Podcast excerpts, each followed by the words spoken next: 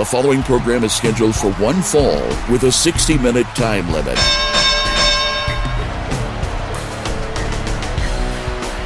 This is Take Four Wrestling with your hosts, Brian Kilby and JT Hogg. This is Take Four Wrestling, episode 25. I am Brian Kilby, and this is our Mount Rushmore episode of Take Four Wrestling. With me, I have the recently coronated king of PWA, JT Hogg. King JT Hogg. How's it going? Not too bad. I, I've already made some proclamations as king. One of them is a biscuit on every plate and a smile on every child's face. Aw, That's my little bumper sticker logo. that's awesome. I'm going to make PWA great again. I'm excited. This is awesome.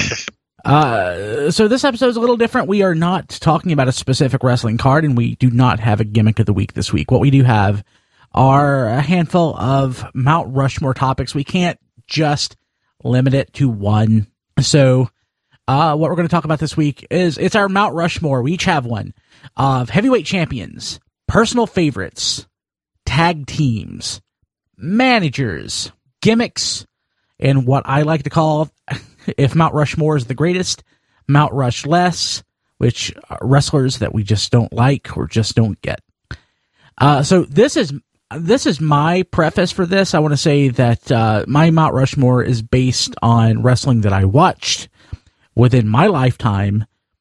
On my list of heavyweight champions, by all accounts, Lou Thesz should probably be on there. Maybe Bruno Sammartino, uh, but they're not there because that's not my generation.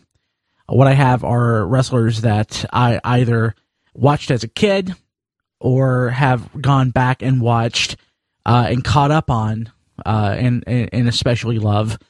But I don't have any one on, on here that I really can't talk to as to why I think they're the best or should be on the list. Uh, any similar proclamation, King Hogg, for you? I King Hogg says he agrees with you. Okay, awesome.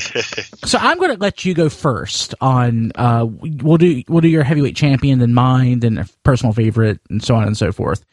But I guess heavyweight champion is the big one. So uh, King Hogg, who are on your Mount Rushmore of heavyweight champions, and a little bit about each one as to why they're on. well, the uh, three on the list were extremely easy. Um, three were no brainers. And then uh, the fourth one, I think my it will probably breathe a little bit of controversy because I think the fourth one was a lot harder. There could have been there was a number of four uh, a number of different ones that could have been that fourth one. Um, I, I did watch a little bit of Bruno Sammartino. I've went back and watched a lot of his stuff. I think he's a name that should be considered close. You know, um, I would say uh, like Dusty Rhodes is almost on that list. Um, but uh, my actual list is, um, of course, The Rock, which uh, I think The Rock's probably one of the most uh, popular wrestlers that there's ever been, and also one of the most popular mainstream ones too. Okay. Um, he uh, he's uh, transcended from just being a wrestler to being a, a superstar all over the place. Yeah. So I think he's definitely got a firm place in that in that uh, in that list on my uh, Mount Rushmore. Now the second guy um, is also I don't think he's at quite as popular mainstream wise, but um, Steve Austin. I think he's more of like the wrestling wrestler, um, as The Rock's more overall broad mainstream appeal. I think Austin's he uh, lacks a little bit of that mainstream appeal. Of course, um, he's done some movies and stuff, but they're not uh, not as profitable as The Rock. But he's still very widely known. Um, I can't I can't even remember how many uh, Austin 316 shirts I used to see. Uh, like going through the mall, and that's when you really. I remember before you never saw wrestling shirts, and like if you were walking through the mall, but during that era, you always saw Austin shirts. So uh, he definitely is uh, another one that's just a given. Um, I think he's. I think he was the one of the most uh, profitable merchandise wise wrestler of all time, if I remember right. Yeah. Uh, of course, they were charging thirty dollars a shirt, and people were buying it back then. But uh, he he still definitely deserves to be on the list. And then um, the third one, of course, is uh, Hulk Hogan. And uh, Hulk Hogan's, um, I mean, what what can you say about Hulk Hogan? I think he's a lot a reason why a lot of uh, a lot of us are watching wrestling. Um, he was also very it brought a lot of mainstream appeal to wrestling. And I think that's a very important aspect, bringing in that mainstream appeal, because um, wrestling fans, uh, if they're if they're not, uh, it's kind of weird because I think wrestling um, at one point wasn't cool to be a fan of. Um, until guys like Hogan, Rock, and Austin, I think they made it cool because Hogan was uh, appearing all over television and uh, being in like Rocky Three and everything. That's what really brought him a bunch of appeal, and uh, I think that opened opened everybody else's eyes up to all the other wrestlers on the show. In fact, uh, when I was talking to uh, Hacksaw, he told me that everybody liked to work the uh, Hogan shows like on the house show circuit, like the A and B shows. Of course, everybody wanted to be on the show Hogan was on because they always made more money with Hogan. So um, that's why he's on the list. And now for the fourth one, which is going to be very controversial, it um, I'm putting on there the 16-time world champion John Cena. He just narrowly beat out uh, Ric Flair on there because uh, John uh, John Cena. I think he's he's one of the few modern guys that really broke that broke through to be as popular as he is. Even though he gets booed a lot by the crowd, uh, he still gets a reaction. I really need video right now. I just want you to know that. I knew you were gonna like that. Did you get that picture I sent you? I don't remember. I don't. I guess. I guess I didn't.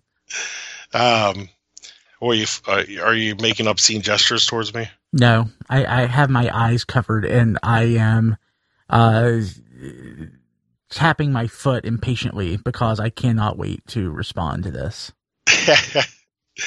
but I definitely think uh, I, John Cena's also brought a lot of uh, class to wrestling. I think with um, all the charity work he does. Um, I'm not the biggest John Cena fan. And um, really, uh, my favorite list differs from this list completely. But um, I try to look at it as like mainstream appeal and um, a bunch of different factors for that. Like, because uh, all I think all four of these guys, they're not uh, the best workers.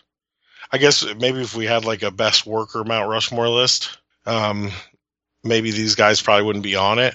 But I think as a total package, they were these are the four, um, in my mind, uh, greatest wrestlers, and uh, probably going to get a lot of heat for this, and I'll probably get beat up if if some people see me.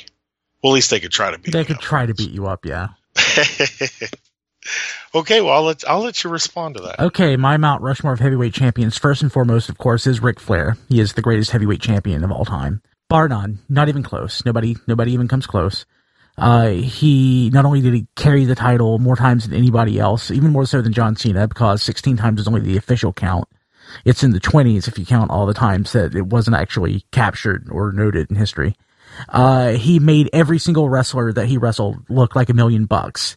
He elevated every single person that he stepped in the ring with. Uh, where John Cena, I, I, I would, if this was for a top eight, I would probably, or top seven, I would probably have John Cena on the list. I mean, I'm not gonna, not going to beat you up over that pick because I think John Cena does deserve to be on. Uh, does, does deserve the recognition, but Ric Flair is is the heavyweight champion that made that actually made other people look better. John Cena does it too, but nowhere near to the level that Ric Flair did. Ric Flair could wrestle a mop and make a mop look like a million bucks. Uh, well, to be fair, Ric Flair was. Um, I mean, it was it was down between him and Cena, and uh, I'm not disagreeing with anything you're saying. Uh, number two is Steve Austin. Uh, Steve Austin is the most popular professional wrestler of all time. Uh, even most, most more so than The Rock. The Rock achieved more popular success outside of wrestling, but Steve Austin is the most popular wrestler wrestler ever was. He's the most profitable, or he's the most uh, highest box office draw of all time as far as a wrestler uh, goes, at least in a compressed period of time. Um, Steve Austin elevated the title. Uh, it made the title mean more uh, than previous champions um, had made it. Uh, thinking of people like Diesel and Sid, and he really helped resurrect that title from just a, a, a bad funk that it was in. Uh, you think of all the people that held the belt after Steve Austin, uh, and the people that held it before, uh, the you know five to the ten years, and Steve Austin really helped put a shine on that belt and help make it mean more. Uh, number three, Hulk Hogan. Hulk Hogan deserves to be on the list. He is probably the second highest box office draw as, far as of all time as wrestlers go. Uh, while not necessarily uh, a great worker or necessarily somebody who uh, made other wrestlers look better, he certainly did. He was he did do so much for the business, especially in a in a period of time, at least in the Northeast, where they really needed uh, a champion. And uh, I'm not going to go in much more than that because he might appear on another list later for me. Uh, number four, fourth guy on my list is Harley Race. Harley Race was the world heavyweight champion. Uh, nobody really, in my mind, carried themselves like they were the heavyweight champion, like Harley Race did. And of all these guys, if you're in a dark room and somebody wanted to ch- uh, challenge the the champ, uh, Harley Race could and would stand up to uh, any challenge. I, I, had to think hard on the fourth one because I, I, I, thought about putting Cena on there. I thought about putting The Rock on there, but Harley really, in a way, was a transition from the really old school style of wrestling, the type of wrestlers, into what I would consider the more modern mainstream of, of the 80s. And honestly, Harley Race is one of the most badass people that I've ever lived. So I had to put Harley in my top four uh, heavyweight champions of all time. I love Cena. I love The Rock. Um, but personally, I just I couldn't put them on my Mount Rushmore. If if if Mount Rushmore had a few more people, they would both be on there, and uh, maybe also uh, maybe maybe in my lifetime, maybe Bret Hart. But I couldn't, so if I had to have four, so that's my four. Well, it's definitely. Um, I'm not gonna argue with you there. I mean, I, I respect that list. I don't think we're too far off from each other. No, we're not. I honestly thought you were just going to have my exact same list until you mentioned The Rock, and I'm like, oh great, I'm glad. I'm glad it's different. uh, and I have to say, my personal favorites list is not far off from my heavyweight champions list, which is why in prepping for the show, I thought we might have just one instead of both. So uh, we'll see how that goes. Let's go ahead and jump to your uh, personal favorite, your personal Mount Rushmore of professional wrestlers. My personal Mount Rushmore. Um, mine, my personal Mount Rushmore is completely different. Um, even though I like, uh, I mean, these are my favorite wrestlers. I also realize uh, that they're not the best, and um, they're just happen to be my own personal favorite. I try, I tried not to be biased on that. Um, these are really uh, none of mine are really in particular order either. Um, but um, on my personal Mount Rushmore, uh, Hacksaw Jim Duggan makes an appearance. That's awesome he's a guy that um, I've got to work with on uh, more than a few occasions, and um, I've patterned a lot of myself after him. Um, when I do the Bau, I got that from him doing the Ho, and um, he uh, he was just one of my own personal favorites. He was always my world champion um, with my our little Hasbro figures. Always had the belt on him. Unfortunately, he never had a world title run, um, but he was uh, really consistently one of the most over guys in the history of wrestling. I think. Um, I remember watching um, the World Tour. T- do you remember the old like uh, WWF World Tour VHS tapes? I do not. Uh, I used to get those all the time, and he would wrestle, uh, be wrestling somebody in France, and he would have the whole entire French arena chanting USA and that's got to be hard to do because the French don't seem to like Americans that much. So, but yeah, he would when he went to other countries, they would chant USA, and um, he's just he's like the embodiment of the working class man. Um, just a just a big tough guy. He's huge. I don't know if you ever met him in person, but he's a huge man. His hand makes up uh, two of my hands make up one of his. Holy crap! And you're you're not a small guy. No, I'm not. I'm not small at all, and he's he's just a giant of a man.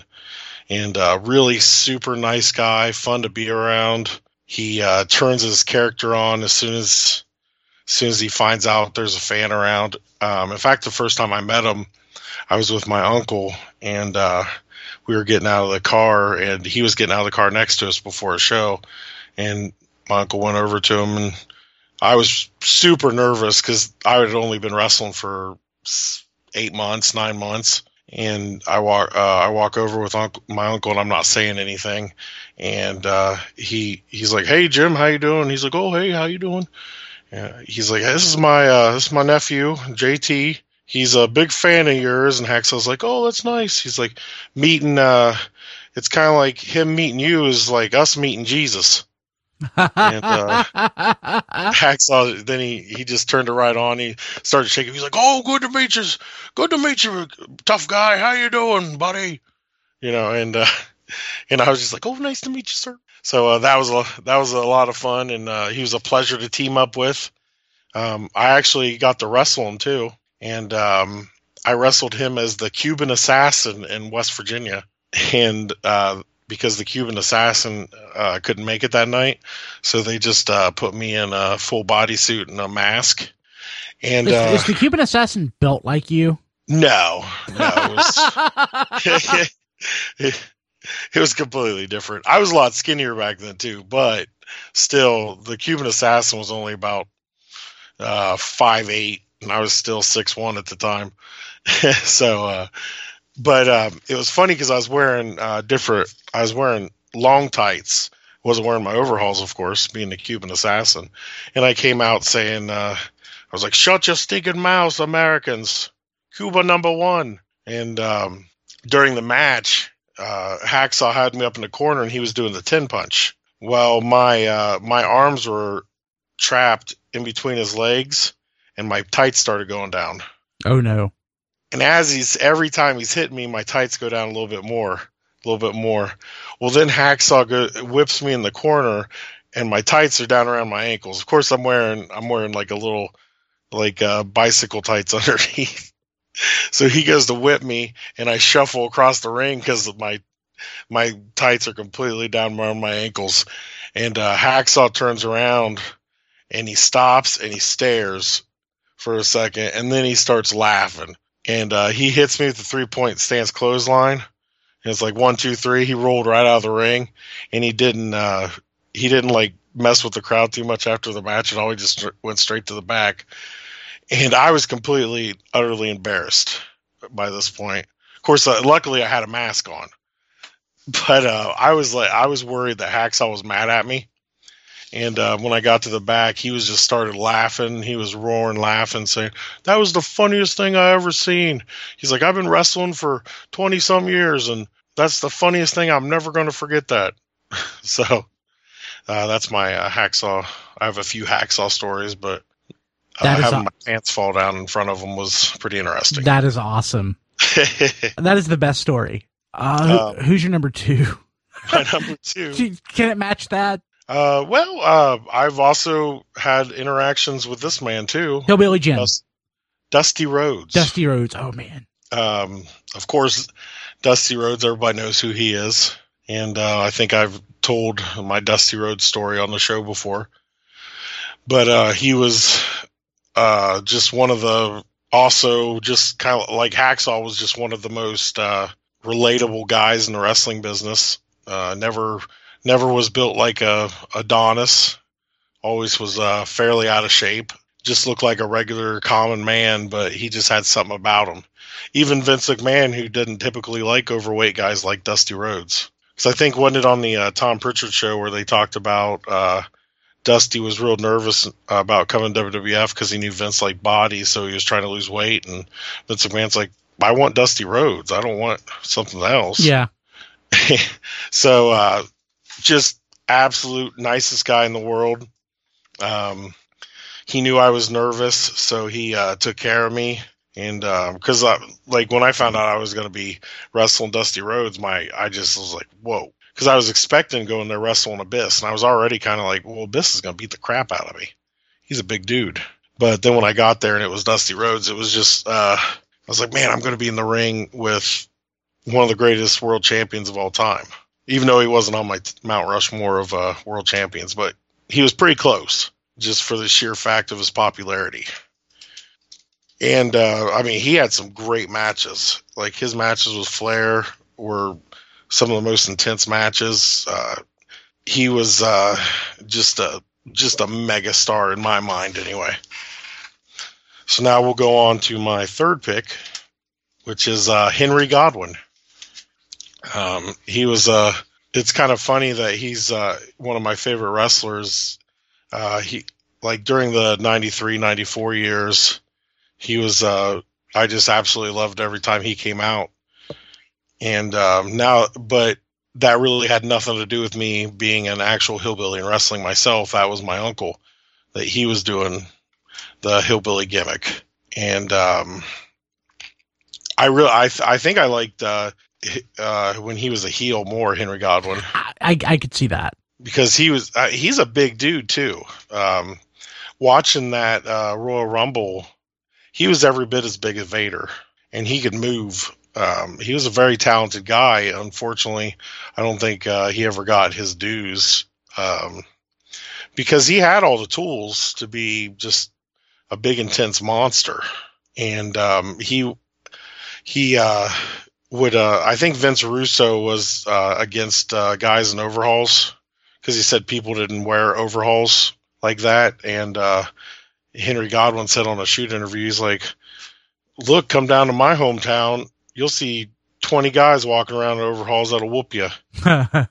so, but yeah, he's just, he's a big scary dude. I uh, I've been trying to get a hold of him. I've been trying to contact him to because uh, I want to tag with him because that's on my uh, bucket list. But uh, unfortunately, I haven't been able to uh, get any contact information on them. But if uh, anybody out there knows them, have them get a hold of me, and uh, I would like to uh, tag up with them.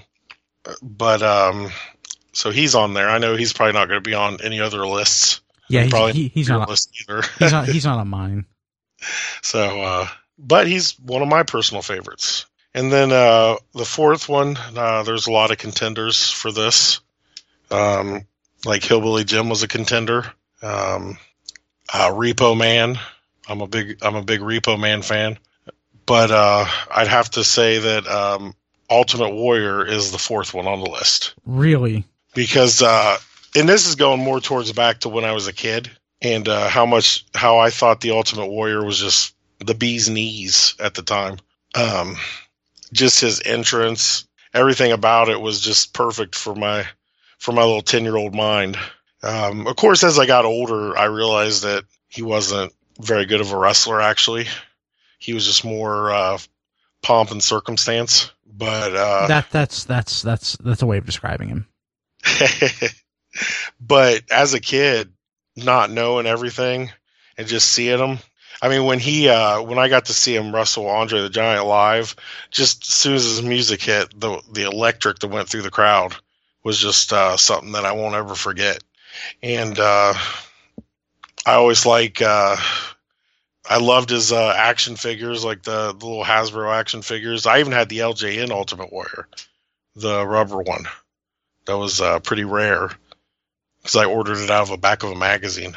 Oh, neat. But um, yeah, he was just he was, uh, and I still whenever uh, like when he came back that last time, I still had that nostalgic feeling when he came out. That'll play into that'll play into my list as well. I just want I'm just warning you right now. well, yeah, definitely the nostalgia on your favorites list is uh, very important. Uh, but, yeah, go ahead. Yeah, I mean that's my list: Hacksaw, Dusty, Henry Godwinn, and Ultimate Warrior. Okay. Um, my top four, my Mount Rushmore fa- personal favorites. Uh, no surprise, number one is Ric Flair. uh, this is going to look a lot like um, a lot like my other list. Uh, just to be completely honest, I love Ric Flair. I would take a bullet for him. Uh, now in his later years, I'm less of a fan because um, I don't know that he is as awesome behind the scenes. At least it it is, you know, retired his retired years as he was back in the day. But Ric Flair is still the best. Um, not only you know did he put on fantastic matches, um, some of the greatest matches of all time. Again, he could make he could elevate anybody.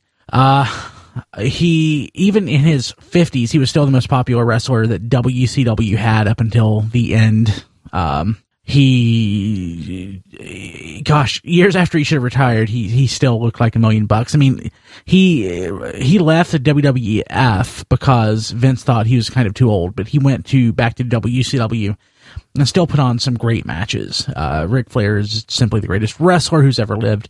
Uh, number two, I, it's one of these that I, I it's kind of hard. I I can't not put him on because I was such a big fan of his back in the '90s, and it's uh, Stone Cold Steve Austin. Um, I really, I not only, I, not only for nostalgia purposes, because he did help reinvigorate the wrestling uh, industry, and honestly, when he left, it kind of hit a, a, new low, or not long after, because he was gone.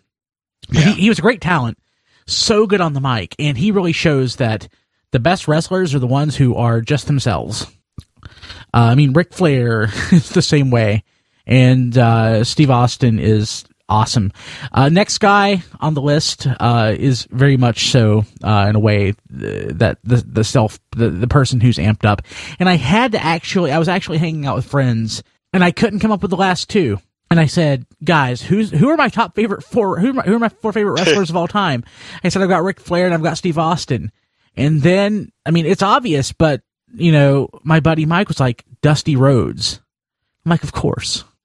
uh, I mean, for the reasons you mentioned, of course, I, I, didn't get to wrestle him, but Dusty Rhodes was, God, he was he was so brilliant and uh, he could captivate people, and he just he he he just did not look like what you would picture a professional wrestler to be, but like, uh, God, he is so good. He was so great. Um, he, he, put on a lot of great matches, and I, am really just talking about his stuff in NWA. Uh, I didn't, or in uh, Jim Crockett. I didn't watch his stuff. I didn't see him in Florida. I didn't see him anywhere else, other than his brief stint in uh, WWF. But Dusty Rhodes means a lot. And the fourth guy on my list, I didn't want to put him on there. I really didn't want to, but when I was a kid, I still believed, and I still do, that he is the most powerful art weapon in the United States arsenal. And if things got really rough between us and the Soviet Union, we would have just sent Hulk Hogan over and he would have just solved everything. like I even like even in that nostalgia run that they did with him after the WWE bought uh, WCW and they put the belt on him, I still believe that he could do anything. Yeah. And, and, I know behind the scenes he's he's a politician. He did what he could to to get ahead, and he he put a, kept a lot of other guys down, and I really did not want to include him on the list. I so did not want to put him on the list, but all time favorites, I cannot say that Hulk Hogan is is not on my list. He's dropped down. He was up, he was up until like 2000 or 2001 number one, but um, Hulk Hogan is on my list. Can't not. Yeah, uh, that's a pretty good list. I mean, Hogan probably would have been close on mine too. Um, that's a guy that every time I walk past the the figure aisle, if I see a Hulk Hogan figure, I'll stop and look at it and ponder if yep. I should buy it or not. Me too. Me too. Uh, even all the terrible things he's gone through, I still think that Hulk Hogan, like right now, if things got really bad, uh, just put Hulk Hogan in it like a a B two bomber and just drop him down wherever. he's basically Captain America. Rips his shirt off. Yeah. I, I still believe it. Okay, tag teams. Uh, JT, who's on your Mount Rushmore of tag teams? I know we're going to differentiate on this. I'm, I'm certain we are. Um, well, uh, the Road Warriors would have to be on that list, I would think, um, as being one of the most uh, popular BA tag teams of all time. By um, BA, he means badass. Oh, okay. I didn't know if we were allowed to say that or not. You can say that. that But uh, yeah, the uh, the Road Warriors, Legion of Doom, Hawk and Animal, just uh, a lot like the Warrior, uh, Ultimate Warrior. Just one of those. As soon as you heard their music hit, like uh, I, especially during the Iron Man days, as soon as they started playing Iron Man, and then that awesome uh, WWF theme that they had with the ooh wow what a rush, what a rush, yeah. And um, even their promos were great because uh, he'd always be like, "Tell him, Hawk," and Hawk would be like, "Well, well, I'm gonna rip his head off and twist it around." But uh, yeah, just one of and they weren't they weren't like uh, they they always had a great Road Warriors match, and um, they necessarily couldn't work everybody, uh, wouldn't have great matches with everybody, but I mean the crowd just absolutely just loved them and bought into them that these were guys that were just straight up unbeatable. And uh, most of the time they were straight up unbeatable. Very few times did they ever go down. Um, like watching the uh, I mean, uh, them and the natural disasters was they had some really good matches because the natural disasters were a tag team that could legitimately beat the Road Warriors. And you're um, right. It, I mean, you were they're in danger there. Like, I mean, they weren't in danger when they were wrestling like the Rockers or something, but uh, the Road Warriors were just they were just uh, man from the shoulder pads, the face paint. They had the presentation down and um, I was very excited when they came to WWF um, because I just heard of them. But by that point, um, and I was really excited for them to face off against uh, the next people on my list tag team. Um, unfortunately, never really got much play, but uh, it was Demolition. I know, uh, I know you're not real big on Demolition. They almost made my list, dude. I don't hate demolition. I just don't. I just, I just don't. I don't put them in. I don't. I don't think they're as as important as people think. But yeah. as a kid, I loved demolition. Yeah, that's a yeah. They were they were definitely a tag team. As a uh, as a child, I absolutely loved and uh, like uh, actually tag team wrestling's pretty much been dead for a long time now. There has I don't I really can't think of too many teams that left an impact in the in the last what twenty years. The Dudley uh, Boys. I don't like them. Uh, well, I guess I probably could have put them on the list. Agree to disagree. If I was being unpers- if I was being impartial, but I guess I wouldn't be an impartial there. But but uh, demolition. Um, uh, everybody always said that they're Road Warrior clones, um, and they were. I think they were, yeah, but they were WWF's like like uh, I've seen Axe say a few times that um, they in WWF's territory they were the men. You know, like the the people knew demolition over the Road Warriors. I don't know how true that is. Uh, actually saying it out loud now, but uh, demolition also had great presentation and um, they had an just, awesome, awesome theme song. Yeah, one of the greatest theme songs of all time. Um, I still I still listen to that song. Oh, it's great. I love it. Actually, I was uh, driving down the road the other day and a car passed me playing it. Really? They were like booming it on their speakers. That is awesome. I wanted to wanted to give them a thumbs up, but they just drove by. So, uh, was that Rick Derringer that sung that? Was it? I think so. But yeah, that was just one of the the. It was badass. I guess it was Rick Derringer. I guess he would have been, bef- uh, or Jim Johnston. I think I'm pretty sure it was Rick Derringer. Yeah. Um, like I remember uh, one of the very first uh, WWF matches I ever saw um, was uh, from the VHS store up uh, up across from the Odd Lots in my hometown, and uh, we rented it, and it was uh, WrestleMania four. Yeah, Rick Derringer, Jimmy Hart, JJ Maguire. Great song. Um, but uh, yeah, the, one of the one, that was one of the first events I saw was WrestleMania four, and uh, that's when they had that little montage of the wrestlers like suiting up, and uh, with uh, Smash was painting his face in a mirror, and I was like, oh, that's got to be one of my favorites. I don't know who it is, but I'm gonna love him. And uh, of course, they had great. Uh, they were, I think, they were definitely better workers than the Legion of Doom, and I think they could go with more different tag teams I think they had they could have matches with pretty much anybody. They could work the smaller guys. I didn't. Re- I didn't. Re-. I didn't realize that Barry Darsow was the second Smash. Uh, yeah. The uh, the first one was uh, was it Larry Larry Latham? Uh, Randy Colley. Randy Colley. Why am I? Why do I think Larry Latham? Uh, yeah, one of the Moondogs. Yeah, Moondog Rex. And uh, they were managed by uh, J- Johnny Valentine at first. Wow, I didn't realize that. and I guess they were uh, Axe Axe was talking about how they were just trying to pull off being these uh, badass guys, and like Johnny Valentine's talking about them being from like Mars and stuff. He said it just wasn't working out, and then they brought up uh, Krusher Khruschev to be uh, Smash, and uh, history was made. Yep, absolutely. Unfortunately, uh, towards the uh, we never got to see the Demolition Road Warriors match at its full potential No. because by that point Axe was hurt and uh, they're bringing in Crush. So, but I think they definitely deserve to be on my uh, tag team Mount Rushmore. Now the uh, set, uh, third tag team uh, is the Rock and Roll Express. Awesome. I think they're, uh, I mean, they're still tagging to this day. Uh, they may be getting, uh, they may be entering the uh, WWE Hall of Fame this year. By Oh, that'd be great. They Yeah. definitely deserve it. Um, I they've never had much of a run in WWF, and uh, I think that's that's very unfortunate. Because I remember when they did have those little short runs in WWF, they gave them the Rockers theme music, and I Oh, think a lot of people just thought they were clones of the Rockers. It's the other way around.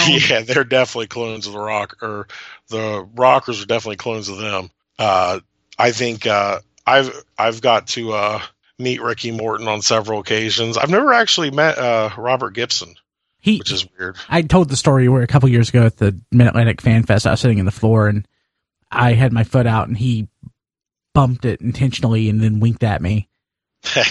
Robert Gibson. It was just, it was kind of awkward, but also kind of nice at the same time. I'm like, oh, it's Robert Gibson. Uh, so I, I've seen them wrestle so many times. Uh, I, I, I'm, I'm a big fan. Yeah, I think uh, Robert Gibson might be down around that area, isn't he? Uh, Tennessee. Okay, because I know uh, Ricky Morton. Uh, he, wrestles No, all no, the no, time. no. I mean, uh, Ricky Morton's in Tennessee, I believe. Oh, okay. Oh, that's right. He's got that school of Morton, which actually I would have went to that if that would have been around when I first started. Because Ricky Morton, uh, they still talk about how uh, everybody sells like Ricky Morton, like Yeah. selling like Ricky Morton, Yeah. and um, he is like. I I just watched a match that was on a show with him. He was wrestling Shane Douglas. Um, it was in Zanesville, and the way he was selling uh, was just getting such a reaction out of the crowd. And uh, it was only like 40 people there, but he was uh, really getting the reaction out of those. All 40 of those people were invested in that match, and uh, they were just they were a phenomenal tag team together. They were uh, the Rockers were copies of them. Um, I mean, they had a bunch of uh, copycat teams. The Rock and Roll Express created. Uh, I'm not sure. I I don't remember. I think they were before the Fantastics, weren't they? The, I think the Fantastics were before the Rock and Roll Express. Uh, did you see the uh, thing I just shared in Skype? Is that the picture with? Uh, oh, it's not loading all the way. It's uh, Hacksaw with Demolition, and Hacksaw's Oh, face is painted up. Yeah, the, uh, SummerSlam '89. Yeah, he's painted up in the red, white, and blue with Demolition. Yeah, they actually made a figure of that. I, I kind of want that. it was it was awesome. Yeah, I remember uh, that was one of the very first shows I saw too. Uh, it wasn't too far after that, like because that was around that time when all the VHSs were coming out. Um, so yeah, that was Hacksaw. They uh, I can't remember who they wrestled in that match. I think it was like the Bolsheviks and somebody else. Maybe it was like Dino Bravo and the Bolsheviks. But uh, yeah, the Rock and Roll uh, great tag team. I think probably one of the greatest tag teams of all time, uh, above Road Warriors and Demolition. And uh, now for the fourth team, um, I think the Midnight Express deserves to be on there because the uh, Midnight Express is uh, it's one of my favorite tag teams, uh, one of my personal favorite tag teams, and um, I think just the epitome of uh, heel tag teams. Now there's several different versions of the Midnight Express. I'm I'm kind of I'm kind of going with uh, Bob Eaton and uh, Stan Lane, but um, because that was the one I watched the most. Mhm. But uh, I mean, they had uh, you include Jim Cornette, of course, in there. Just uh, one of my one, I think one of the greatest managers of all time, and the Midnight Express were just a good, solid tag team. They could, uh, I think they were kind of like Ric Flair, where they could make anybody look like a million bucks. hmm Absolutely. Um, I mean, matches between the Rock and Roll Express and the Midnight Express were amazing. Uh, absolutely. Um, you knew you were going to get your money's worth out if those two were on the card together. So uh, that's my uh, tag team Mount Rushmore. Okay, so uh, I love your list. Uh, mine is not a carbon copy, fortunately, because it easily could have been. But I had to put lists. I had to put uh, tag teams on here that I either felt really strongly about or had a lot of ex- experience with uh, watching. And uh, I, I'll just say this: the Midnight Express are not on my list, not because I don't think they deserve to be on. I just haven't watched as many of their matches as I have the Rock and Roll Express. And I love the Rock and Roll Express, and they're the first uh, tag team on my list. Just like you said, Ricky Morton, uh, he, he was a, it was phenomenal. I mean, literally, people would cry at just the sight of him uh, as he was being beaten. He is just so darn good. And uh, their matches were great. They were innovative. And like we mentioned, the Rockers were legitimately just a knockoff of the, the Rock and Roll Express. A, a darn good one with Shawn Michaels. But um, the Rock and Roll Express are absolutely on there.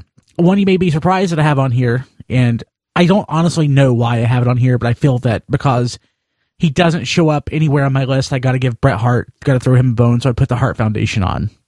Uh, they were a big deal in the WWF tag team uh, era back in the the late '80s, and um, I feel that uh, the Hart Foundation probably were the premier tag team in the WWF, uh, even mo- more so than the uh, Road Warrior, uh, pardon me, Legion of Doom, or even Demolition. And, I, and Demolition was great. I love Demolition. Uh, I really did. I just don't necessarily think of them as the most important tag team of all time. Yeah. Uh, putting somebody a little more modern in there, uh, I got to put the Dudley Boys. They've held the tag team titles, I think, more than any anybody else in history.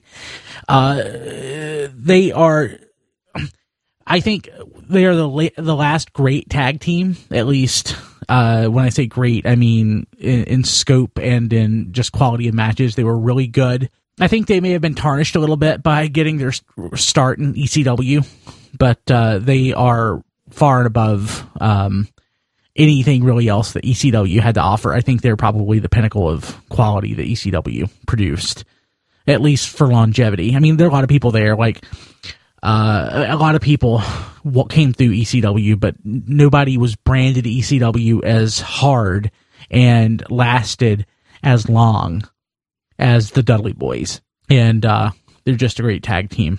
Uh, third, I mean, pardon me, fourth, and yeah, I was this one was hard for me because uh, we talked about our Mount Rushless wrestlers that we also don't quite get. These guys honestly almost fell on that list as well.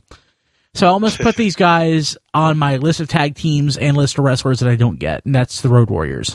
Um, and it's not necessarily because I don't get them. I just don't. I, I mean, they go in and they would squash people and they wouldn't sell. Uh, but Yeah. it really worked. like you, you have the Ultimate Warrior on on your list, and I can fortunately say that any nostalgia that I had for the Ultimate Warrior died long ago. Uh, and he, it was basically the same, the same deal. Uh, the Road Warriors, they would go in, they would beat the snot out of people. They wouldn't sell, and that was it. Of course, when they needed to, when they needed to sell, they could, I guess. Uh, Hawk was definitely the better seller of the two. yeah. Uh, and I, I honestly, I would, I would probably, I would consider Hawk probably the better of the two anyway, just from a look Yeah. perspective, if nothing else. Um, he also had, you know, he had it worse than Animal, or yeah, than Animal, and um, but yeah, they're uh, I, I- I'm gonna put them in my top four. Uh, honestly, honestly, uh, Rock and pardon me, uh, Midnight Express probably deserves that slot. But as much as I love Jim Cornette, and I love Jim Cornette, um, I mostly know Jim Cornette as a manager for uh, entities other than the Midnight Express. So I had to put the Road Warriors on my list. You're talking about Mantaur, aren't you? Yeah. I mean, a lot of guys, it just didn't make sense, like Vader and uh, Yokozuna and stuff like that. And like Yeah. I, I remember, I mean, obviously it was with the Midnight Express, but I remember the the big bump he took at what was it, Starcade '86. Uh, Yeah. just all those things. I remember, like, I remember him for things other than specifically just the Midnight Express. Okay, who's on your list of managers? I guess you can probably guess who's on at least one person on mine. So who's who's in your Mount Rushmore of managers? This was a little harder Um, uh, there was two on here that were no brainers, and the other two were it was a little bit harder. And I'm not sure if I made the correct decisions writing down, but um, of course we'll start off with Bobby Heenan, Uh, good good place to start. legend, probably bar none, best manager of all time. I would Uh, I I would not argue that fact. I don't think Yeah. I don't think you can argue that fact. Yeah, that's just there's no argument. I I refuse to accept any other argument. uh, Bobby Heenan was great. Uh, just the perfect manager. He knew when to get involved. He knew when not to get involved. Um, you only noticed him when he wanted you to notice him. He was uh, funny, but you still hated him. Um, I mean, he was a great like. If we had a Mount Rushmore commentators, he'd be on there too. I, I I don't know. I don't think I can go that far. Uh, he may, may maybe maybe with Oh, gorilla, I- with, I with gorilla. love, Yeah. I love Bobby Heenan's commentating. Okay, so uh, I I want to I want to chime in here. Um, so you said that uh he knew when to be seen, when not to be seen. When would when would you not want to see Bobby Heenan? Well, I mean, like, uh, I, I I know I'm, I know, but like as a kid, Bobby yeah, Bobby that's true. But as a kid, Bobby Heenan, he was a heel, and I hated him, and I loved him at the Yeah. same time. Well, that's that's a rare thing. Like, I I hated him too, but I loved watching him. Like, there was just something about he was hilarious. Uh, his little comments. Uh, he did great promos. I mean, this guy Bobby Heenan was perfect. Um, I loved it when he would wrestle. Uh, when he would put on the uh, little mini Andre the Giant tights, and um, he'd get the crap kicked out of him by Red Rooster, or Matilda would chase him down and very not attack him very aggressively.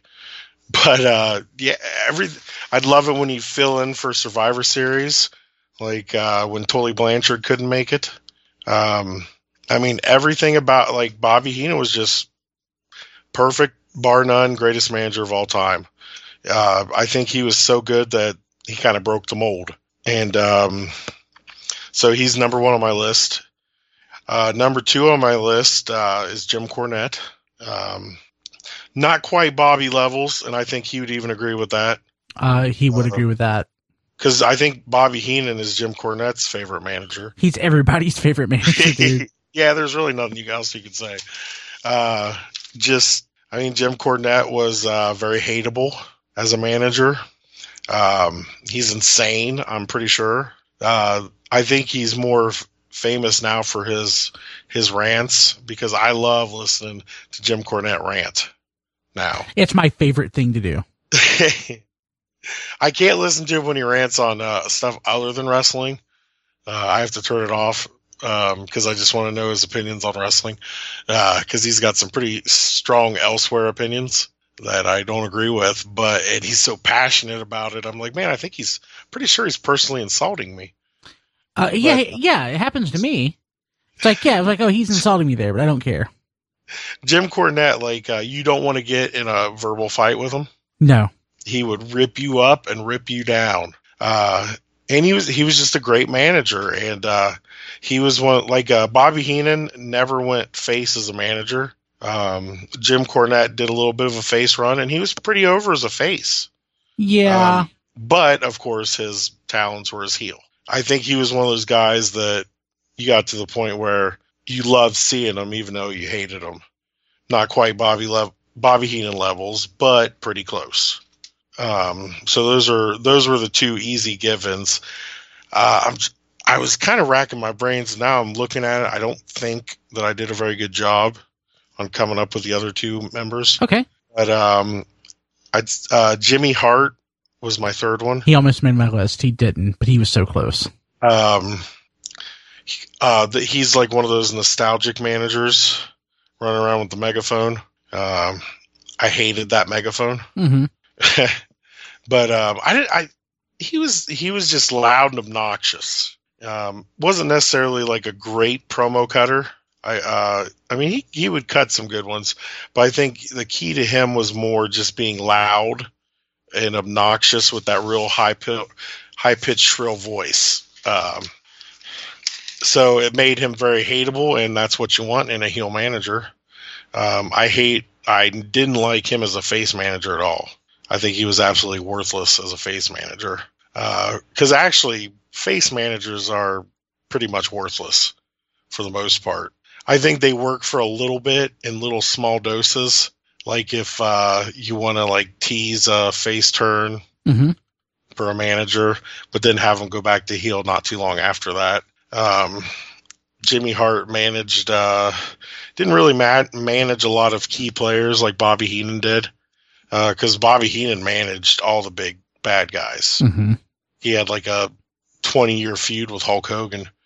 Uh, Jimmy Hart was more of the second tier guy, um, managing uh, like the Hart Foundation. Um, oh, I'm drawing a blank now. Dino Bravo, mm-hmm. uh, Greg Valentine, Honky Tonk Man. So he was more of that mid card manager, but nonetheless, a very memorable manager. Um, I'll probably agree with your list on this more too. But uh, yeah, I put him on there. And then for the fourth one, I went with, uh, I guess maybe because he's fresher in my mind, uh, Paul Heyman. Okay, cool. Um, I wasn't sure about putting him on the list, but I love his stuff with Brock Lesnar. Um, absolutely love uh, more of his recent stuff. I mean, he was uh, pretty good back in his WCW time. Um, I didn't really watch much of his ECW, and he didn't really manage much in WWF before Brock Lesnar. But uh, he almost had like a career resurgence. Well, he did have a career resurgence, and uh, he brought back the male manager. Um, I think he's the only one right now, isn't he? Is there any other ones? Uh, right now, not that I can think of. Not in the WWE. There are. There's at least there's a couple in ROH. Yeah, he's uh very rare. Uh, he's a rare econ- econ- economy. What, what, am I trying to say? Economy. Iconic. Uh, rare commodity. Rare commodity. That's what I'm going for. but uh, in WWF right now, and um, just uh, he was really good with CM Punk. I thought um, his uh, he had some really great promos recently. Uh, he's a guy that can cut a 15 minute promo and it's not as agonizing as Triple H. Yeah. I could listen to Paul Heyman. Uh, just his uh, whole uh, Brock Lesnar thing about beating the Undertaker, where he just kept repeating it over and over again, uh, got some massive heat. So uh, that's my uh, managers. Um, a little sketchy on the last two, but the first two are set in stone for me. Uh, our lists are almost identical, except for one and oh. I'll, I'll, just run through it really quickly since you really hit everything there.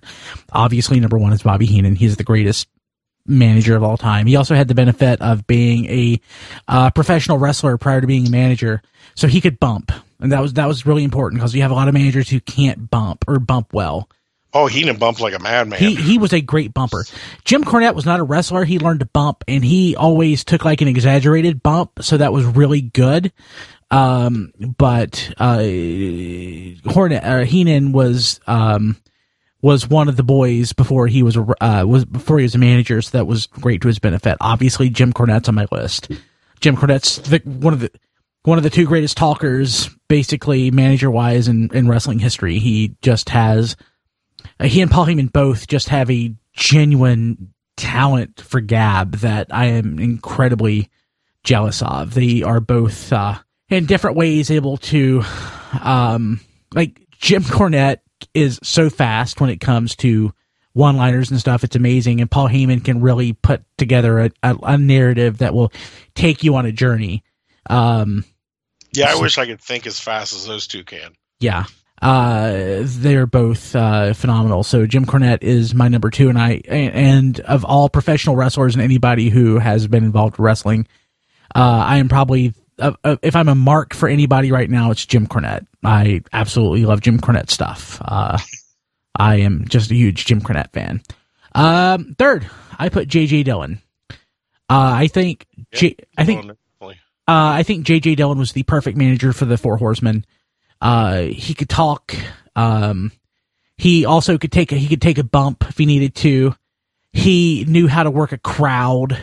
Uh, he just he was smart. Obviously, he he he really understood the business not only from um, the perspective of being uh, an on on screen talent. He also knew how to how things worked behind the scenes, and he could use that to his advantage. And he was legitimately one of the, one of the horsemen. So it's not like he it's not like he was there and he would just show up uh, for tapings. Like unfortunately, like that's basically what Bobby Heenan did. He was just there for tapings. But like uh, J.J. Dillon and Cornette both were really members, really part of the the machine that they belonged to, and uh, there was a cohesion with uh, Dillon and the Horsemen that you don't really see oftentimes. It, it wasn't just that he was, you know, he. I mean, he, he they, the Horsemen didn't need somebody to speak for him, but when when J.J. Dillon needed to speak, he could speak, and uh, he was just just a great a great manager.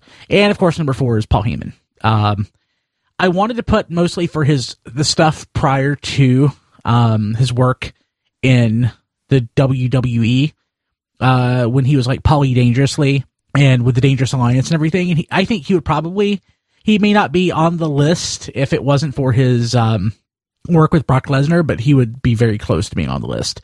But Yeah. since he has been the advocate for uh, uh, Brock Lesnar, really since Brock Lesnar's been in the WWE, uh, it just when he first came to the WWE, it just made perfect sense that Paul Heyman would be his mouthpiece.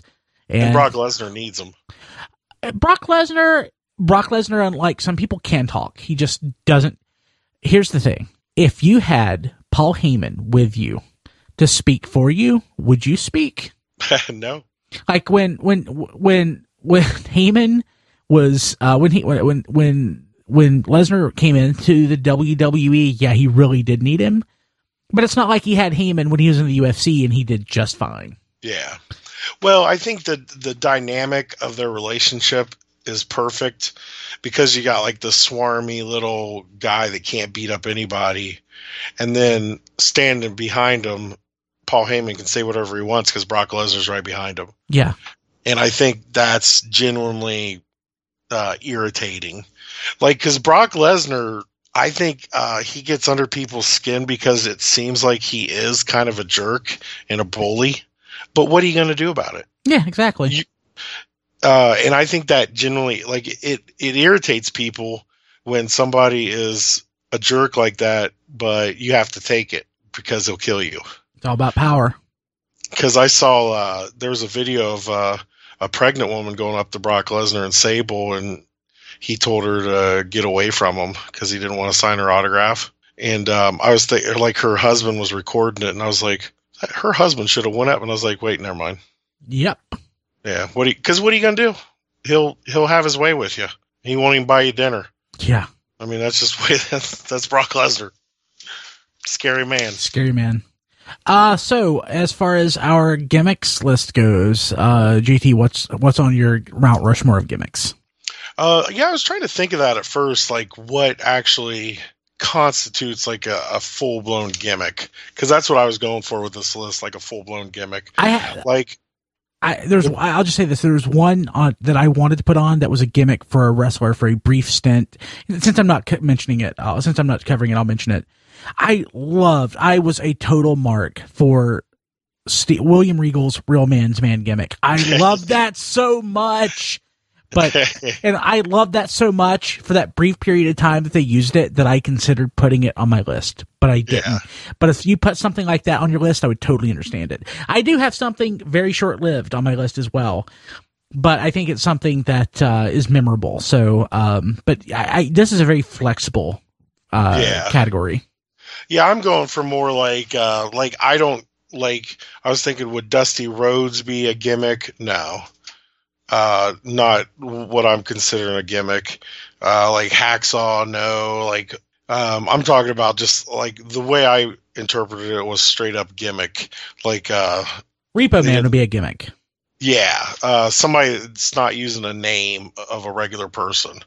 You know, like Dusty Rhodes could be somebody's name, or um, of course, like Hacksaw and then Jim Duggan. So um, I uh, I think I'll I'll just go and the the ultimate gimmick, uh, one of the longest running, most popular gimmicks of all time would be the Undertaker. Ding, ding, ding. Um, I mean, nobody's had longevity like him Yep. um, and to be kind of a, I mean, kind of silly gimmick. Yeah. If you think about it. It went from being something that is a remnant of the 80s WWF to being something that is iconic. Yeah. And uh, one of the very few ones to be able to translate to that. Um, and I I loved early Undertaker. Oh, me too. I thought it was great. he, he was a he was a zombie. I mean, uh, just the way he moved. Uh, he was scary, like legitimately scary. And you remember what his name was when he debuted? Uh, Kane the Undertaker. Kane the Undertaker. Yeah, he was. Uh, I remember how shocked I was when he grabbed that chair from Jake Roberts. Yeah, they and they've since excised that from the history of the WWE. Uh, now, if you go back on the network and watch his debut, they do not call him Kane. Oh, they don't. They do not. Oh, wow. Yeah, they got well. I guess that wouldn't make sense to have him as. They, well, I mean, there's, there's, why, why would it matter? The kayfabe is dead, but. Well, that's true. I wonder if they still mention Katie Vick. Yeah, I'm pretty sure that's still there. but uh, yeah, I, I mean, nobody has a gimmick.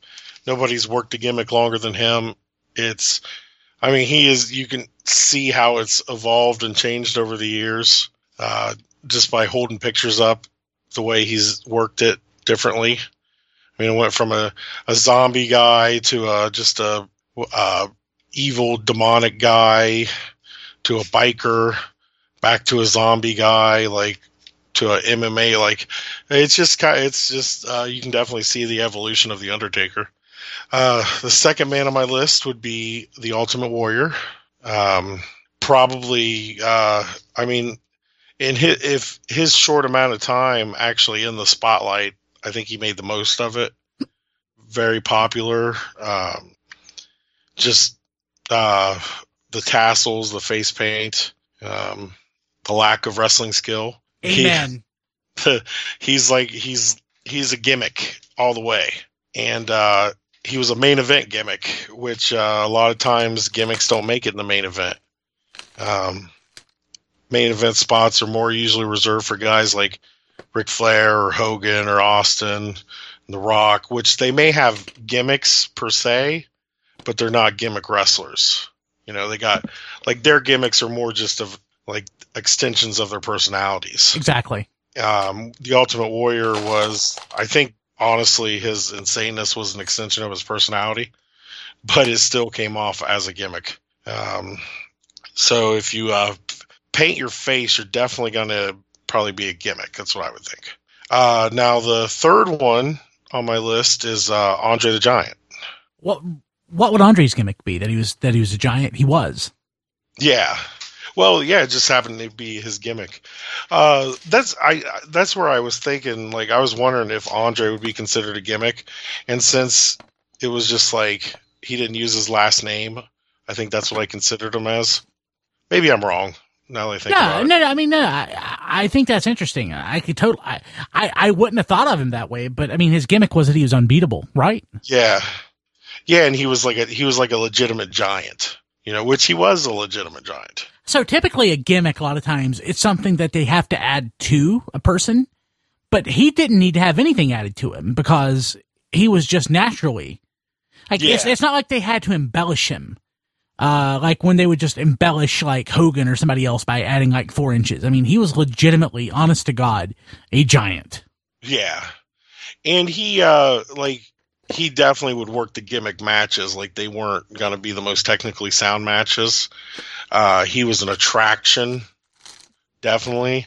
Um almost like the old uh freak show days in the uh circus um cuz they would have like the world's tallest man or the world's largest largest fighter and uh so I would de- I I I think I would consider him a gimmick. I like that. That's not, I wouldn't have expected that. I like that. But uh, Andre was just he's he was almost like a mythical figure in wrestling, and uh, unfortunately, lot we didn't get to see a lot of his younger stuff. His uh, younger stuff, he was an amazing athlete. Yeah, he was, he was considered athletic. Uh, he could do things like drop kicks and stuff. Yeah, I mean, it was just. Uh, I went back and watched a lot of old Andre Giant matches uh, when he in the seventies. Just phenomenal, some of the stuff he was doing. And uh, I mean, it's really sad to see where he ended up because you could just see the pain on his face, um, especially his last run. Like I watched his very last match on YouTube, and he couldn't even he had to use the ropes to stand. That's awful. He needed to help help carry it out, but uh, and he had a rough life. Uh, just not be able to sit in a regular chair, and everybody was always coming up to him because he he couldn't take his gimmick off. You know, like the Ultimate Warrior, the Undertaker. Um, he was all the time. He was Andre the Giant. He couldn't. He didn't have. He didn't ever have a time where he could be like Terry Bollea. You know, just a regular guy sitting around. And um, a tragic, a tragic story, but uh, he left a mark on this business, and uh, I think he definitely deserves to be on that list of uh, all-time gimmicks. Uh, probably a few other lists too, but um, fourth guy I'm going to put on there is uh, Sting. I think Sting uh, was uh, Mr. WCW, um, Mr. NWA towards the end there. One of the most uh, popular wrestlers they probably ever produced. And um, he was like the Ultimate Warrior, but a better worker. Uh, yeah, and they were tag team partners, of course, when they were. Yeah. Yeah. Rock and uh, they were the Blade Runners, Rock and uh, I can't remember. The Dingo, the, the, the, the, wasn't he the Dingo Warrior at that point, or was that before or after? No, uh, that was after they split up because they split up in uh, Mid South, or yeah, I think they split up in Mid South, um, Rock and Ruckus or something. And uh, yeah, he, uh, I mean, Sting was a pretty good worker. Um, I don't think, I think one of his, uh, he was involved in one of the greatest angles with one of the worst payoffs ever uh, when he was doing the Crow Sting. You mean when And Nick? they- you mean when Nick Patrick did a slow a slow fast count at uh, Starcade Yeah. '97, Yeah, that sucked because man, they built that up for a year. and then Bret Hart came out and said, "I'm not going to allow this to stand." Like what? It was just a regular count. it made Bret Hart look like a jerk. Uh, yeah, because uh, the build up to that was perfect. I mean, that was uh, they they worked that for a year, just Sting hanging out in the rafters, And it was showing up every such once in a a while. such a waste. yeah, unfortunately, everything would have been perfect if they could have pulled that off, that finish. But that, uh, yeah, that was awful. Because I remember watching that live. I'm like, oh, he just beat Sting, huh? Then Bret Hart came down. He's like, that was a fast count. Be like, not really. I remember being I remember laughing at that. It was so stupid, so stupid. yeah, but uh, yeah, Sting Sting was up there. Uh, I never like Sting was never one of my favorite ones to watch, um, but I realized that he was pretty important to wrestling. Uh, he was uh, Ric Flair's nemesis, and he made a great Ric Flair nemesis. They were uh, good together as being the young, brash uh, Californian kid against the the older, more experienced Southern man. So that's my list for uh, gimmicks. So, uh, spoiler: uh, Sting is on my list, but not for gimmicks. Okay, my list for gimmicks. Uh, number one, the million the Million Dollar Man. oh, that's a good one. God, I think it's probably the greatest. Well, maybe not the greatest. Maybe, maybe, maybe the greatest wrestling gimmick of all time. It was just so good, and Ted DiBiase did such a great job with that. It was basically, if Vince could have been a professional wrestler at that point, that would have been his gimmick. And there's a phenomenal episode of Something to Wrestle with with Bruce with Bruce Prichard about the Million Dollar Man that everybody should go back and listen to. Uh, yeah, I need to listen to that. apparently I didn't realize this, but uh, Vince would get basically uh, he had a budget that uh, if well if he needed to expense out like you know uh, buying everybody a drink at a bar, he would just he would have the cash on him, then he would go expense it out. He got to ride around legit in limousines all the time because he had to live the lifestyle. It's so so phenomenal. Uh, number I bet everybody would have wanted that gimmick. I know, right? Uh, number two, I think you'll disagree with me on this one, uh, but uh, it is what it is. Uh, Goldust. I I think Goldust was such an important and milestone gimmick at the time when it first debuted. When he was this androgynous um, character that pushed boundaries. That um, it's one of those things. I, I'm assuming, I, maybe maybe not given the time. I was going to say I'm assuming that it, it may have had some uh, uh, Russo um, uh, input, but maybe not 95, 96, 96 or so when it came when it came out. It probably didn't. That's probably a Vince McMahon um, creation. But um, yeah, Goldust was just I think hugely important. It uh, again, it it, it helped shift wrestling from where it was to where it would go.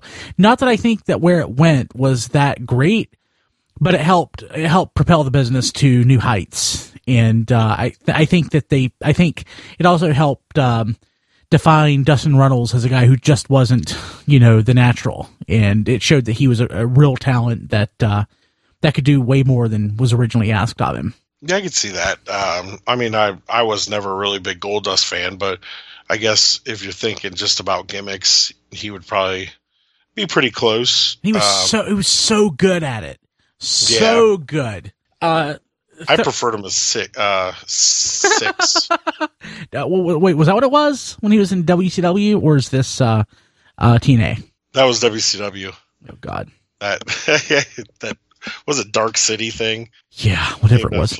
I, I mentioned before that I wanted to put uh, the real man's man gimmick in here, so that gives you an idea of the kind of gimmicks that I'm also thinking of. So, my favorite gimmick, and this is one of those things where they they took a guy, they repackaged him for a specific purpose, for a specific time, but it made my day every time they put him on TV, and that was our friend. I don't know him, maybe you do, uh, Duane Gill, Gillberg. Gillberg.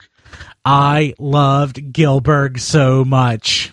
It was so hilarious. Of course, he was a he was a uh, imitation of Goldberg, and uh, he would do the Goldberg thing where Go- Goldberg would come out to the pyro.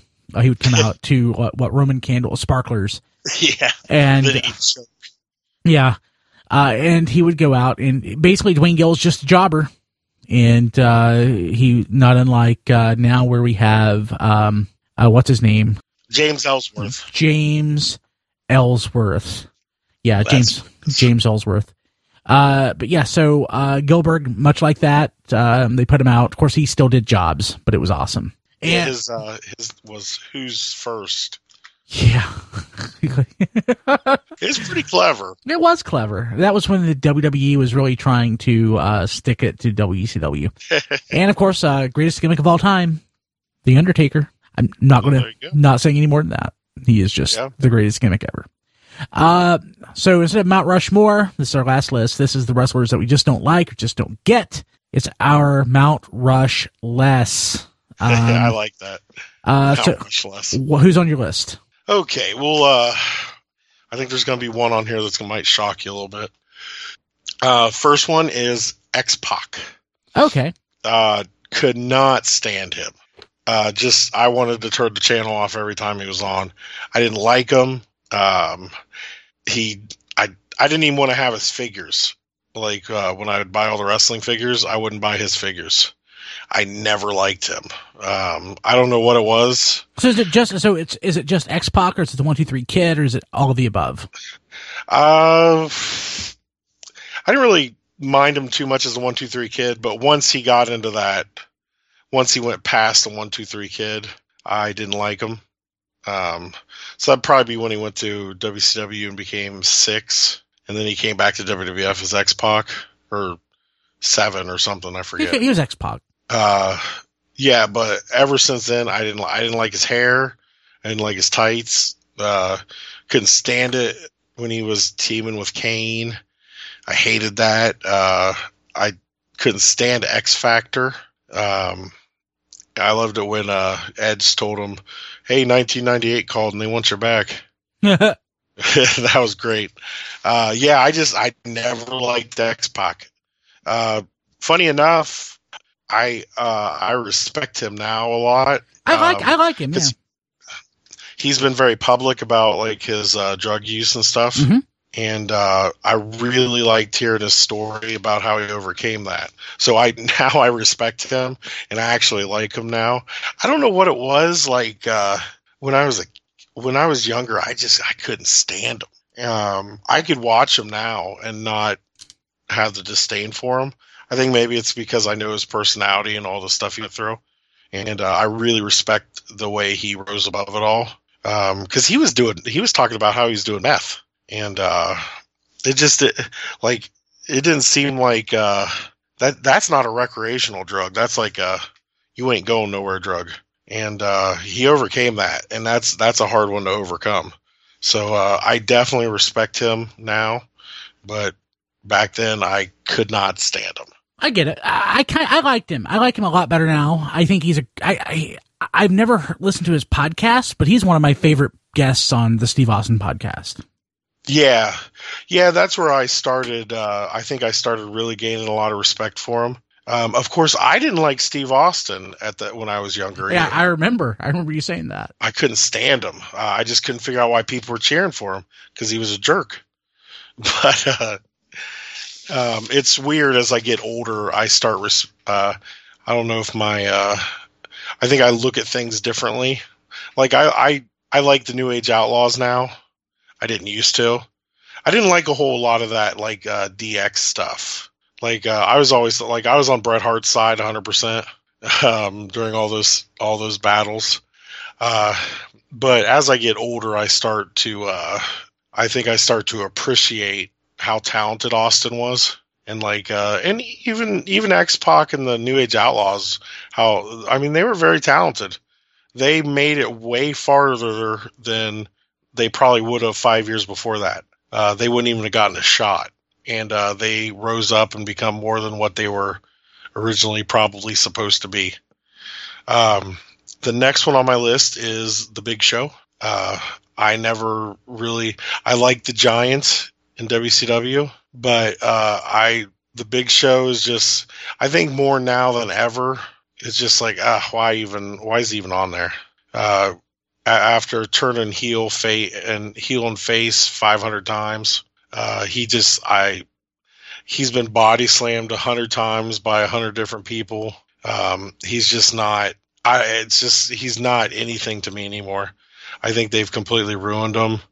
Um, I remember there was one time I turned on Raw and he was in a uh, baby outfit sucking on a pacifier, and I'm thinking to myself, you have one of the legitimately biggest wrestlers in the history of the business, and you're doing this to him. like it's just and he's turned heel and face so much that it just doesn't matter anymore. And um, so I just don't even care to watch him. Uh, it's been like that for a while too. I mean, he argues that, you know, I mean, one, obviously they don't necessarily have a program for him, but they use him to build other people. So Yeah, they, they, they slot him into that so that, um, so that when they need to either elevate somebody or teach somebody, they put the big show in and the big show is capable of, of rising to the occasion to do whatever they need him to do. yeah, but I don't think he has any impact anymore because he has been beaten by everybody. Oh, I absolutely agree with that. Yeah, like uh, I remember one time Eddie Guerrero DDT'd him, and it's like what? Uh, uh, Bray, uh, not Bray Wyatt, but um, who's the guy with the funny eyes? Luke Harper. Luke Harper. Just uh, he body slammed him, had no trouble. Luke Harper is a giant. Yeah, but I still think he should have at least acted like he had trouble. Like, because anybody could bo- probably body slam the Big Show. I couldn't. Um, yeah, you yeah, you could body slam me. Dude, I could not body slam you. Oh yeah, yeah, you could. I I know how to do it. um, I I would just uh, you would body slam me if we got into a, a ring. Now I would let you body slam me. Yeah, of course. I mean, I, I'm a pretty strong dude. I mean, I'm good at like one thing, which is basically lifting heavy stuff, but I still don't think I could body slam you. But um, I mean, I've been body slammed by 127 pound women, not in a show or anything. Okay, I could body slam you then. Yeah, like not in a show. I would never do that at a, in a show in front of an audience. Which actually, you know what? Just said I, that I admitted to it in front of people listening. But it, strike but it, that from strike that from the. Uh, uh, don't don't remember that people that I said that. But um, yeah, I mean, uh, it's all it's all about appearance, and um, his appearance just I don't think it leaves an impact anymore, and uh, it hasn't for a very very long time. I argue that his debut when he lost to uh, Steve Austin just completely ruined him. Um, I think I think that just took all the steam right out of them, and they had a chance for a big uh, a big show, a really big show, big show. And uh, then my next one on my list, uh, he might be on your list too. Uh, Sid. Uh, no, I, Oh, Sid didn't make your list. I get, I get Sid. he just, he, he just, I get him. I just don't think that he's as popular or as important as people think. Yeah. Uh, he's just, he should have all the tools. Um, he's a big guy, scary looking, powerful, but really, especially after watching, uh, some of the shows we've been watching with him on it, I realized how much I was like, I just don't care about him. Um, he doesn't do anything for me. I, I, I just, yeah, he's just something about him where he's just not, uh, I don't know. He's, he's not where he should be. Uh, I remember when he first, when I first saw him, I was in all of them, but that quickly wore off. And I don't know what it is about him. Um, cause I should like him, but, uh, but I don't. Now the, uh, final one on my list is the Heartbreak Kid, Shawn Michaels. I expected that. That's why I saved him for last. I do not like Shawn Michaels. I don't know. I just can't get myself to like them now or ever. I don't know if it's because my uh, my best friend in high school liked them so much, um, and it, it's his uh, all the stories I've heard about him. Because um, I mean, I've heard uh, actual personal stories about them too. Oh yeah, from uh, people that I know, and um, I probably won't bring those up. They might not want want them out there, but uh, but I know about like all the stuff, like what he did to Shane Douglas, uh, and all those guys in that era, and uh, it seems like they're pretty legitimate stories. And um, watching the in ring product I could uh, something was going on there. I think he held down a lot of people. He held down Vader. Um, I uh, one of the like I was just starting to like respect him again until he did that stuff with Hogan, and then I was like, you know what? I'm not even gonna. I don't care anymore about trying to like him. Uh, in the match in SummerSlam where he was trying to oversell him, and uh, that is awesome. And, that is an. I love that match. Well, he was Shawn Michaels was doing it to make Hogan look like a jerk. Because Hogan probably was a jerk, if I remember the story correct. Well, see, the thing is, like, um, do you remember the promo that Shawn Michaels came out the night, the next night and cut, where he was, uh, he was just down in Hogan about being like, he's called like Hogan an old man and all this stuff, and refused the jobs and all, like he was basically shooting on Hogan. And uh, so Hogan was just like, you know what, we're done. Because uh, the way Hogan tells it, which I, of course, I don't know how legitimate it is, but uh, it seems like something that Shawn Michaels would do, knowing some of the stuff I know about him. That he, uh, Hogan wanted to do three matches with Shawn. And Hogan was going to win the first one, Shawn was going to win the second one, and then they were going to bring it back for like a cage or something. And uh, Shawn wanted to win the first one. And uh, Vince McMahon told Shawn he could win the first one. Then he told Hogan he could win the first one. Um, and then they kind of, I think that, and then Shawn, went out. It, it just seemed like it was very unprofessional for Shawn to go out there and do that the way he did it, like the overselling. Uh, I think it, it probably wasn't as bad for the fans, but being a wrestler and doing that, uh, it's kind of an insult, you know?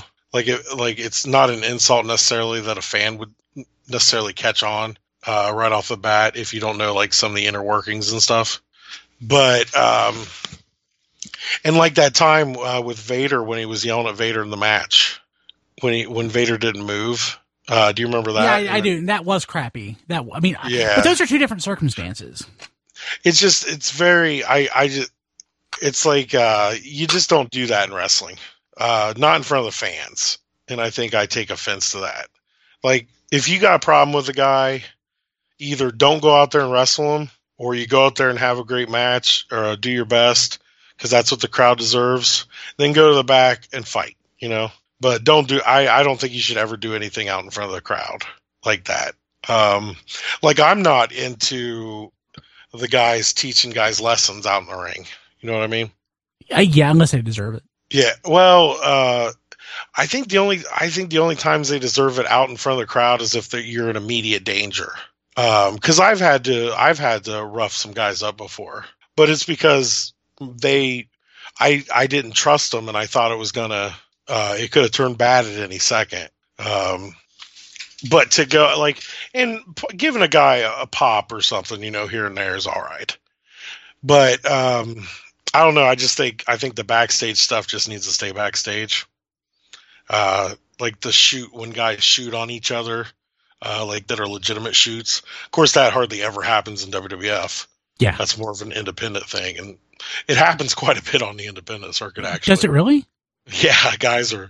Uh, I've seen a bunch of different guys shoot on people, especially in the microphone. Just tell them, be like, "You suck. You don't deserve to be in the business." Uh, actually, I had a guy do it to me one time, and Did you rough him up? I had just had hernia surgery.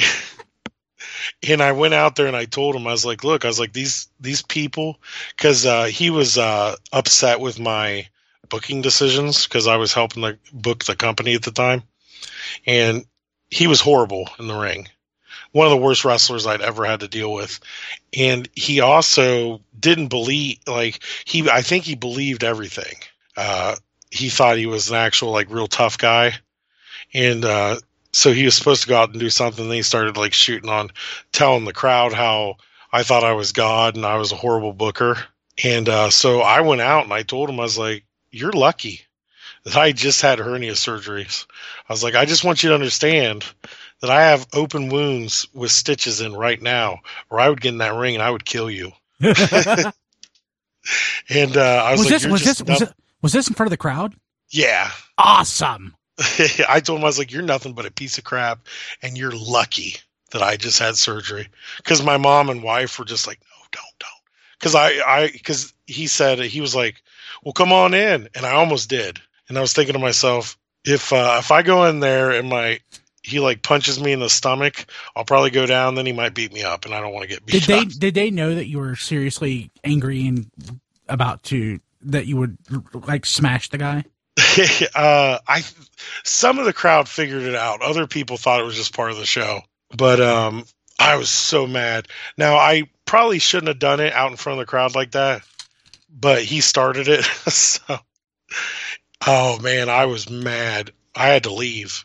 Um, if I wouldn't have just had surgery, I probably would have got arrested that night. Is that what you're going to do to diecast in March? Yeah, I think he's he's deserving something of that. He's uh he's definitely he's on my list. Uh, let's see here. Oh gosh, we've been going at this for a while. So, Oh uh, wow, yeah, we got a long show out of this one. so your that's your list. Uh, my Mount Rush less list number one, the Stinger Sting. I don't get it. Never have. Never will. I don't think he's a very good wrestler. I don't get his gimmick. I don't, other than being the guy who stood and stayed in WCW all the way through the end. I just don't get the appeal of Sting at all. What am I missing? Hmm. Well, I could definitely understand why uh, people would feel that way. Um, I just think he was just he was just that. Uh, I think he was like the anticip- anticipith Antithesis. antithesis Antithesis. antithesis of the uh, of the '90s wrestler. You know, like the colorful uh, blonde haired guy from California. That was real. Wait, you mean the embodiment? You like the, boisterous. the? You mean the embodiment? Yes, embodiment too. That too. He's not the anti. He's the thesis, not the antithesis. Oh, okay. Oh, yeah, you're probably right there. Anti is probably not good. But yeah, he uh I think he just symbolizes that 90s 90s wrestler. Like the colorful like Saved by the Bell font. That's awesome. Which I think you use that font on your uh, Facebook Uh, for probably. that one picture I of you. think. Yeah, I think I do. It makes it reminds me of Sting for some reason. Uh, next person on my list, uh, my folks I don't get, that is Goldberg. Oh, Go- come on. Goldberg. I, Goldberg's awesome. I just, here's the thing. Like, if, if I thought he were a good wrestler, I probably would understand the Goldberg thing more. But I just cannot get past the fact that he is just not a great wrestler. And, but back then, back then, uh, w- when you had to compare him against people like Steve Austin and The Rock and, uh, Chris Jericho, uh, Triple H, guys like that who could put on good matches, he just was not a satisfactory alternative. Uh, and the fact also that he ended Bret Hart's career didn't help. So, um, I, I guess I get Goldberg somewhat, but not, I just, I don't like him. I'm- I never will. Well, Goldberg needs to be in a. I think definitely needs to be in short bites. He needs to be Little- protected. Little little tiny bites of Goldberg go a long way. Um, he was. I I really enjoyed him in the Rumble. Uh, this previous weekend. I Uh, thought it. I liked how he threw uh, Lesnar out as fast as he did. yeah. Uh, Um, I was excited too when he came in. speaking of the Rumble, uh, third person on my list is Randy Orton. Oh yeah, I get he's got a great look. I get that he's good in the ring, but none of those things come together to make a compelling package for me. Like, I get the upsides to Randy Orton when you look at them individually, but nothing has ever come together as and materialized as him being a solid idea to me. Um, it's just like he can never be one of the all-time greats if he would ever even be considered for that because he just doesn't have the thing that ties it all together. oh yeah, I definitely agree with that. Um, yeah, and he should. I mean, he's a big, tall, good-looking guy, great body. Uh, Good in the ring. he, he is good in the ring. Like he has, he pulls out some really good matches. Very athletic, but yeah, he just doesn't have it. Like it all does doesn't come together the way it should. like with John Cena, it all comes together. Randy Orton just don't. yeah, I can definitely agree with you on that. Uh, and the And I was very surprised uh, he won the Royal Rumble. yeah, me too. I guess it was because he got the crap beat out of him by uh, Lesnar. Yeah. was that a bone? I guess they threw. And uh, the th- fourth is kind of a cop out because it's multiple people, but generally speaking, the NWO. It's I I I I guess I thought it was cool to begin with, but it became so absurd, and it became such an excuse to prop up old, tired, beat up wrestlers that didn't have a lot of talent, and they just buried everything. Yeah, I think the Royal or the NWO uh, started off as a really cool idea and really exciting because uh, I remember when Scott Hall first made his appearance in that match against Mike Enos on Nitro. Uh, it was uh, just when he came down and just interrupted the match. Like that was that was big. Like that was we'd never seen that before. And um, I think it started off really exciting. And then when Hogan turned heel, phew, that was shock. It was, Just but it was right before uh, I got access to the internet, and uh, I remember just being completely shocked by that. But then after that, it did kind of just kind of go downhill Yeah. pretty quick It, too. it did. But that's that's my list. My Mount Rushless. Uh, hey, if you if you listen to this all the way through, thank you very much. And why don't you take a second to uh, go to our Amazon link at tfradio.net slash Amazon, and uh, you probably need a drink now, so just maybe order some uh, something to drink, maybe some food, and uh, just do your shopping on Amazon. Amazon sends us back a little bit of change to help us cover the cost of the show, and it's expensive. So we would appreciate that. Also, please subscribe on iTunes. Look for Take Four Wrestling. If you have an iOS device, just go to the podcast app, just search for Take Four Wrestling and add it right there. It's really easy.